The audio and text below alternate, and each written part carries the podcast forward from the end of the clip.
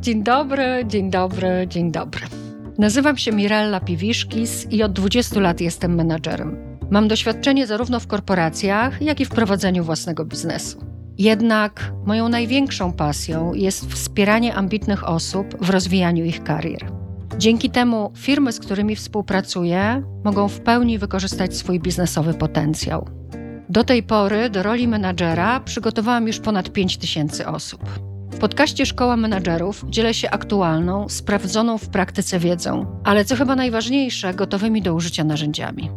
Jeśli jesteś menadżerem, właścicielem firmy lub po prostu marzysz o awansie, ten podcast jest właśnie dla Ciebie. Zapraszam.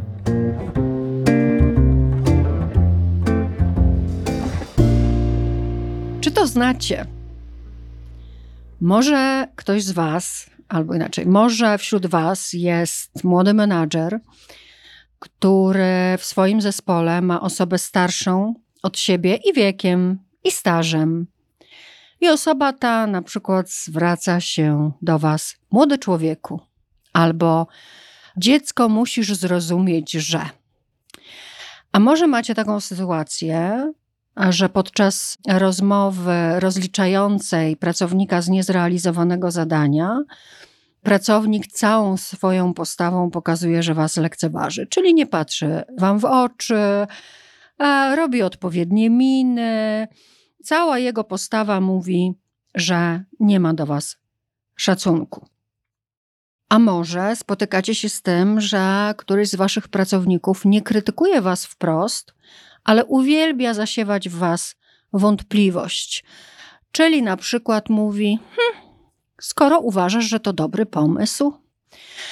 W tych wszystkich sytuacjach czujecie, że coś jest nie tak, że ktoś nie ma do was szacunku, ba, podważa wasz autorytet, lekceważy. A jednak bardzo trudno jest wam się do tego odnieść, cokolwiek zaradzić, gdyż te działania są niezwykle subtelne, a wrogość nie jest wyrażana wprost.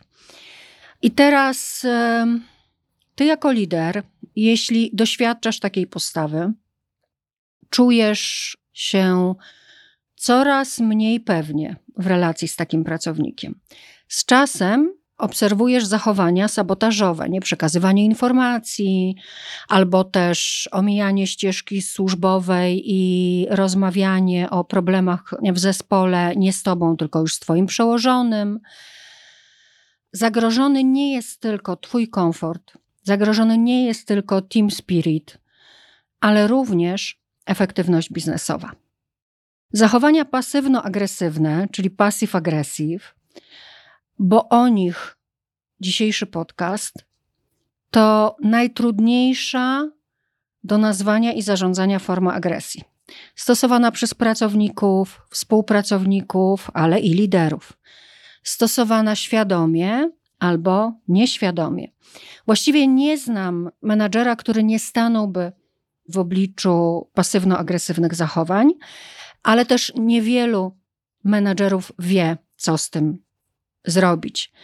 Warto zatem, abyście po tym podcaście umieli rozpoznawać zachowania pasywno-agresywne, umieli zapanować nad własnymi emocjonalnymi reakcjami, zarządzić tą sytuacją i relacją z pracownikiem e, pasywno-agresywnym, jak również budować świadomie w swoim zespole kulturę otwartej dyskusji i braku akceptacji dla biernej agresji. Zapraszam.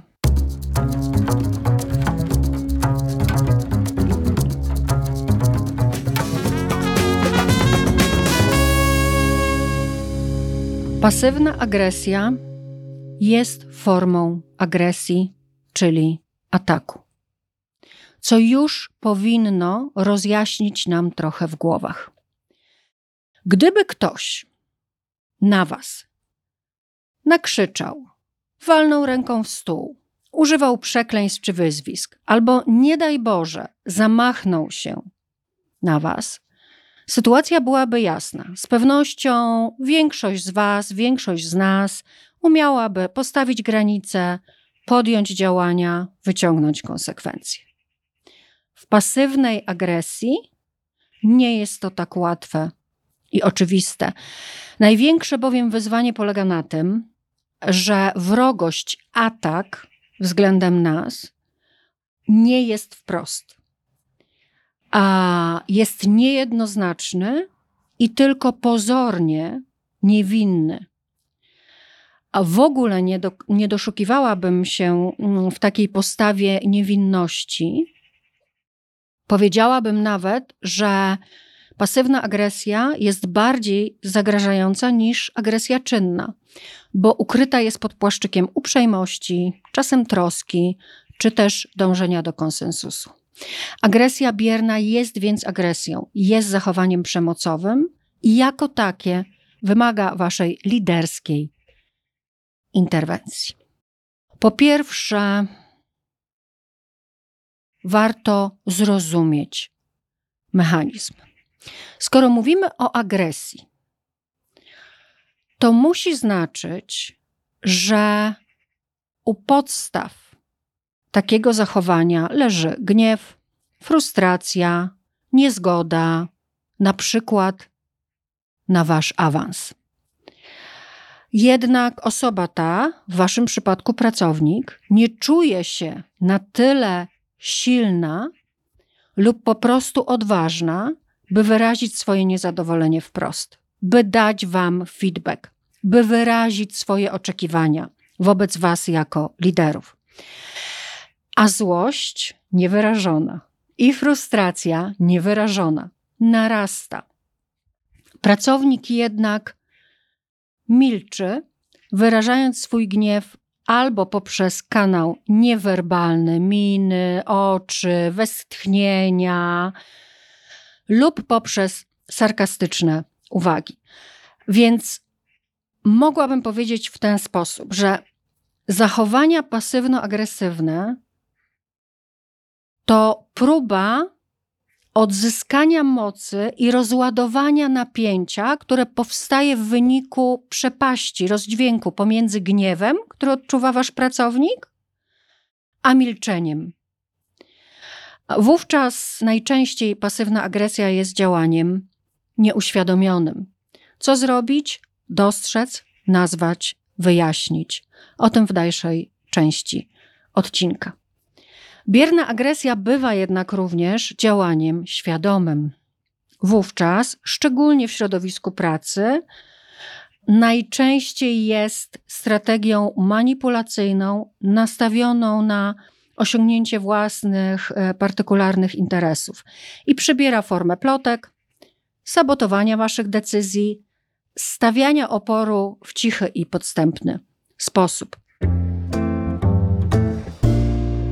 Jak już wiecie, jak działa ten mechanizm, czyli wiecie, że to jednak jest pewien rodzaj słabości bądź manipulacji i że jest formą agresji, to kolejnym krokiem, by poradzić sobie z tą sytuacją i nie dopuszczać do tego, aby w ogóle zachowania pasywno-agresywne pojawiały się w waszym zespole, należy upewnić się, że jesteście w stanie zidentyfikować zachowania pasywno-agresywne.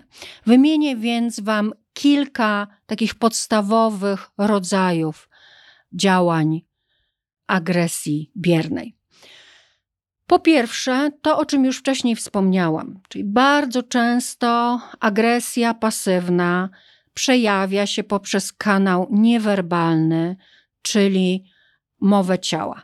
Zdarza się w trakcie negatywnego feedbacku, że ktoś e, absolutnie zachowuje się czymś innym, uśmiecha się delikatnie, wyczujecie, że ironicznie, ale trudno wam jest się do tego odnieść. Albo na przykład przychodzi do was na spotkanie pracownik, wskazujecie mu krzesło, na którym prosicie, żeby usiadł, a on siada na innym krześle. Spóźnienia są również przejawem reakcji pasywno-agresywnej.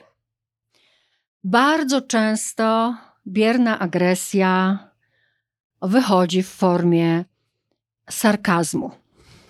Sarkazm to taka forma komunikacji, gdzie osoba sarkastyczna korzysta z eufemizmów, błyskotliwych sformułowań, które tak naprawdę w rzeczywistości są nośnikami złośliwości, agresji. Czyli sarkazm to również zakamuflowana pogarda i agresja. Na przykład, moja pierwsza i jedyna przełożona w drugim tygodniu mojej pracy w dziale windykacji podeszła do mnie i dała mi następujący feedback. Mam nadzieję, że nie wkładała Pani zbyt wielu starań, by wykonać tę pracę na tak żenująco niskim poziomie. Błyskotliwie, bez eufemizmów, mam wrażenie, sarkastycznie i zabawnie. I właśnie to jest duże zagrożenie sarkazmu jako formy komunikacji, jako formy pasywnej agresji, bo jest żartobliwa. Czyli możecie się na przykład spotkać z komentarzem swojego pracownika na spotkaniu, luźna rozmowa, i on nagle mówi: No, uwielbiam mądrych menadżerów. Może w końcu jakiegoś zatrudnią. Zagrożenie, e, jakie tworzy sarkazm, jest jeszcze dodatkowo wzmocnione tym, że w popkulturze bardzo wielu bohaterów, którzy są ikonami, których ludzie uwielbiają, ich charakter, ich postać jest zbudowana wokół sarkazmu. Chociażby Doktor House. Wszyscy go uwielbiamy, on właściwie nie komunikuje się w żaden inny sposób, tylko w sposób pasyw-agresyw. Kolejny przejaw agresji biernej wobec nas to są wszelkie krytyki w formie aluzji, czyli niewypowiedziane wprost. To się na przykład bardzo często zdarza moim menadżerom, kiedy wracają z dobrego szkolenia, chcąc wykorzystać nowe narzędzia motywowania, albo na przykład rozmów coachingowych, albo dawania feedbacku. I naturalnie zaczynają rozmawiać z pracownikami inaczej, ponieważ nauczyli się nowych sposobów zarządzania czy przywództwa. Jaka jest reakcja ludzi, którzy są zaniepokojeni tym, że lider się zmienia, możecie usłyszeć: A co ty tak dziwnie mówisz?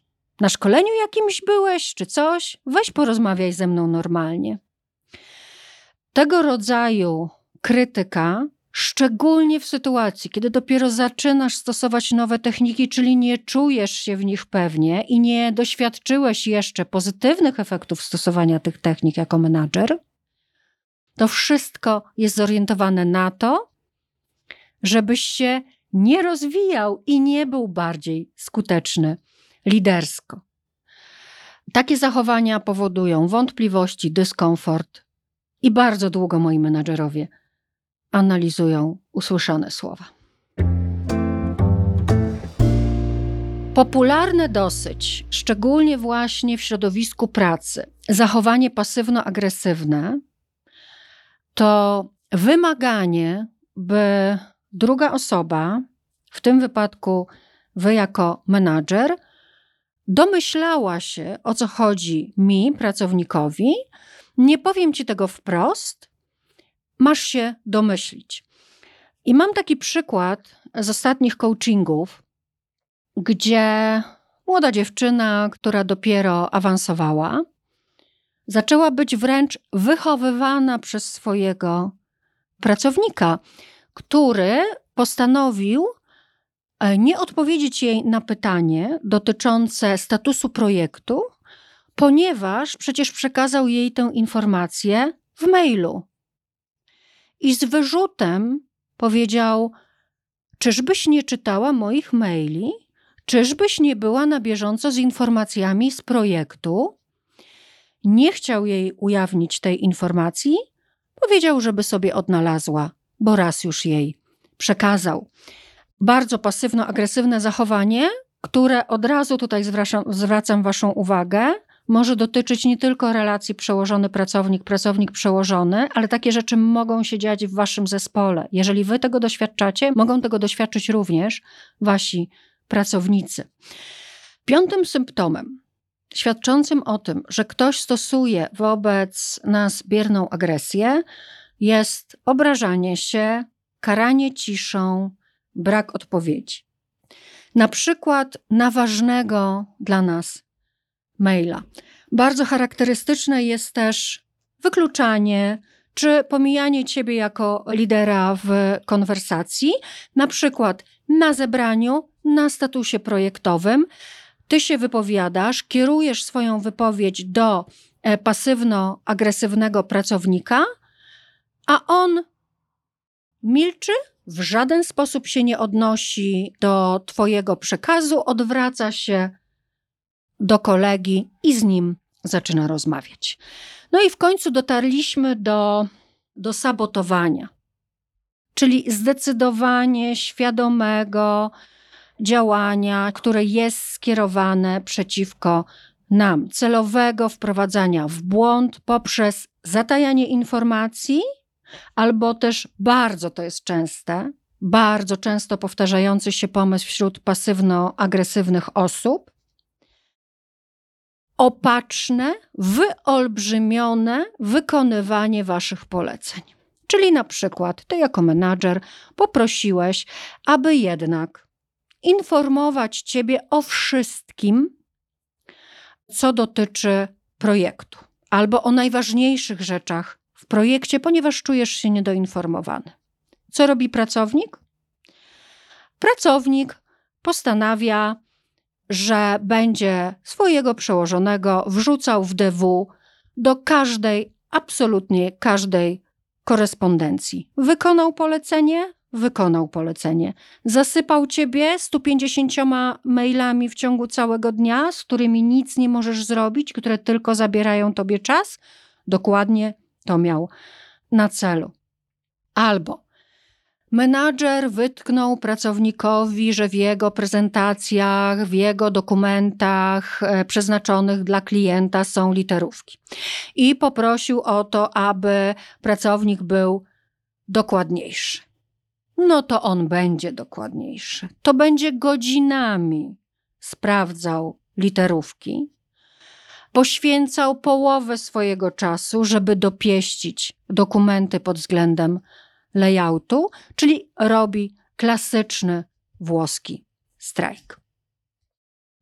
I na końcu taka ciekawostka, o której dowiedziałam się niedawno, i to też e, bardzo ciekawe, bo od, od dyrektorów e, pewnej organizacji państwowej, którzy opowiedzieli mi o kropkach nienawiści. Ciekawe, czy o tym słyszeliście. Kropki nienawiści to reakcja pasywno-agresywna w korespondencji mailowej albo czatowej, SMS-owej na Teamsach, gdzie w odpowiedzi na Waszą prośbę, zalecenie jest tylko ok i kropka. Albo jest w porządku i kropka nie wyraża złości wprost, a jednak wiesz, że jest to kropka nienawiści.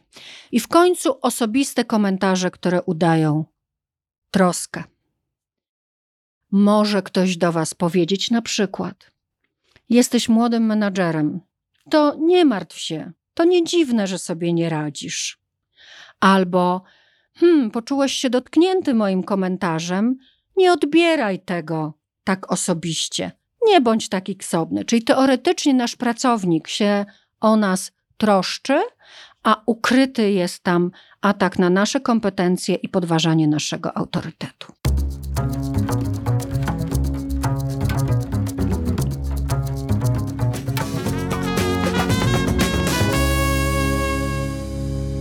No i teraz co zrobić? Co zrobić, aby takie zachowania się nie pojawiały i jak reagować ad hocowo na poszczególne zachowania, komunikaty pasywno-agresywne.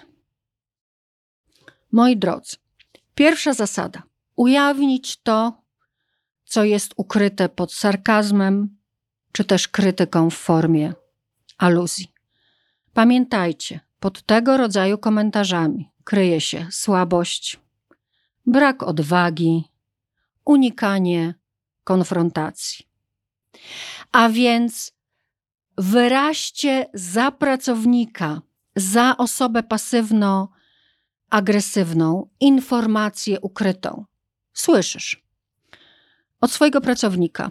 Ja, jak patrzę na CV i widzę, że ktoś kończył Politechnikę Świętokrzyską, to już go od razu odkładam to CV na bok. Wiem, że będzie beznadziejny, nic nie będzie umiał. Na pewno nie zaproszę go na rozmowę. Prawda jest taka, że wy, czy ty jako menadżer, właśnie tę uczelnię skończyłeś. Warto zareagować natychmiast. Ja ukończyłem tę politechnikę. Czy sugerujesz, że jestem źle wykształcony? I najczęściej reakcja jest taka: O nie, nie, nie wiedziałem, oczywiście jesteś chlubnym wyjątkiem. Czasem jest właśnie bronienie się, że a to był żart. Tak, ten sarkazm to był żart. Natomiast jeżeli nie odpuścicie ani razu i za każdym razem będziecie reagować, docierając do tego prawdziwego przekazu, który był skierowany ewidentnie przeciwko Wam, pasywno-agresywni zaczną się hamować, bo będą widzieli, że jesteście na to wyczuleni. Druga rzecz, bardzo ważna, należy dać feedback. Zachęcam, żeby feedback był sformułowany w formie NVC, czyli porozumienia bez przemocy w czterech krokach. Czyli zaczynacie od obserwacji. Nazywacie dokładnie zachowania, nie wasze interpretacje, ale zachowania danej osoby. Czyli mówię do ciebie, ty nie patrzysz mi w oczy, wiercisz się na krześle, masz ręce założone na krzyż, uśmiechasz się pod nosem, Czyli nazywacie konkretnie zachowania, zaczynacie od obserwacji. Potem mówicie, co wam to robi, czyli jak się z tym czujecie i dlaczego, jaka wasza potrzeba, co jest dla, ciego, dla was ważne i jaka wasza potrzeba jest jego zachowaniem naruszona. Czyli jest mi niezwykle przykro i nie ukrywam, że mam wielkie zamieszanie w głowie, ponieważ dla mnie ważne jest porozumienie i ważne jest to, co o mnie myślisz, co chcesz mi tak naprawdę przekazać. I czwarty krok prośba. Prośba w tej sytuacji będzie dotyczyć zmiany komunikacji albo po prostu odniesienia się do tego, co przed chwilą powiedziałem. Czyli na przykład, słuchaj, czy mógłbyś mi wyjaśnić, co się dzieje? Albo czy mógłbyś mi powiedzieć to, co myślisz, a czego z jakichś powodów nie chcesz powiedzieć mi wprost? Spójrzcie, że taki komunikat NVC, on w bardzo ładny sposób radzi sobie z tym, że te zachowania są takie subtelne. Nie idźcie w kierunku interpretacji, idźcie w, idźcie w kierunku zachowań. Oczywiście, jeżeli takie zachowania się powtarzają, jeżeli wasze komunikaty niewiele zmieniają, wówczas przeprowadzacie rozmowę dyscyplinującą, zwrotną szóstką, o której mówiłam wam w odcinku piątym, i tam możecie już powiedzieć, jak to widzicie jak to interpretujecie. Że widzicie w tym podważanie waszego autorytetu, lekceważenie, brak szacunku, wszystko to, co faktycznie jako interpretacja przychodzi wam do głowy. Pamiętajcie również, że jeśli wy doświadczacie pasywno-agresywnej komunikacji z którymś ze swoich pracowników, to prawdopodobnie ta postawa może być widoczna również między członkami Twojego zespołu. To, co trzeba zrobić, to wprowadzać świadomie, mozolnie, dzień po dniu kulturę produktywnego konfliktu. Członkowie zespołu uciekają się do zachowań pasywno-agresywnych, kiedy postrzegają dyskomfort związany z bezpośrednim zajęciem się problemem, czyli z bezpośrednim konfliktem i rozwiązaniem różnicy zdań, jako większy niż dyskomfort związany z zajęciem się nim pośrednio lub nie zajęciem się nim w ogóle. A więc najlepszym sposobem jest sprawienie, by członkowie zespołu czuli się bardziej komfortowo, gdy otwarcie się nie będą ze sobą zgadzać, i mniej komfortowo, gdy będą tłumić różnice w poglądach, pomysłach czy opinie na temat wdrażanego projektu. I co możesz zrobić na poziomie operacyjnym? Po pierwsze, zachęcać do dzielenia się na forum swoimi uwagami, obawami, pomysłami. Często jest tak, w zespołach, gdzie nie ma tej kultury takiego konstruktywnego konfliktu, że na spotkaniu wszyscy się zgadzają, a potem są kolejki do Twojego gabinetu i ludzie mówią: Nie, to było głupie, z tym się nie zgadzam, tego nie róbmy. Bardzo ważnym jest, żeby zablokować tę możliwość, czyli powiedzieć: Słuchaj, ja chyba nie dosłyszałem tych Twoich wątpliwości na spotkaniu. Na spotkaniu był czas, żeby ustalać rozwiązania. Słuchaj, następnym razem, jak będziesz miał wątpliwości, nie przychodź do mnie po spotkaniu, tylko wyraź je na spotkaniu, ponieważ są one bardzo ważne dla efektów naszych rozmów. Po drugie, trzeba za każdym razem reagować, gdy widzicie ucieczkę od konfrontacji. Czyli kiedy widzicie negatywną mowę ciała, na spotkaniu odnieście się do tego. Zauważyłem, że odepchnąłeś się od stołu. Jak reagujesz na tę dyskusję? Albo właśnie widziałem, że trójka z was przewróciła oczami. Co się dzieje? Powiedzcie, co się dzieje. Spokojnie i bezpośrednio podkreślając każdy przypadek pasywno-agresywnego zachowania, możecie sprawić, że ukryte stawianie oporu stanie się bardziej niekomfortowe niż powiedzenie wprost, co się dzieje w mojej głowie. I z biegiem czasu członkowie waszych zespołów będą mogli łatwiej wyrazić to, co myślą, będą odważniejsi we wchodzeniu w konfrontację. Może trudno w to uwierzyć, ale drogą do zwiększonej produktywności i zmniejszenia stresu jest więcej konfliktów rozumianych w ten sposób, czyli konstruktywnych, otwartych, a nie mniej konfliktów i zakopywanie pod dywan.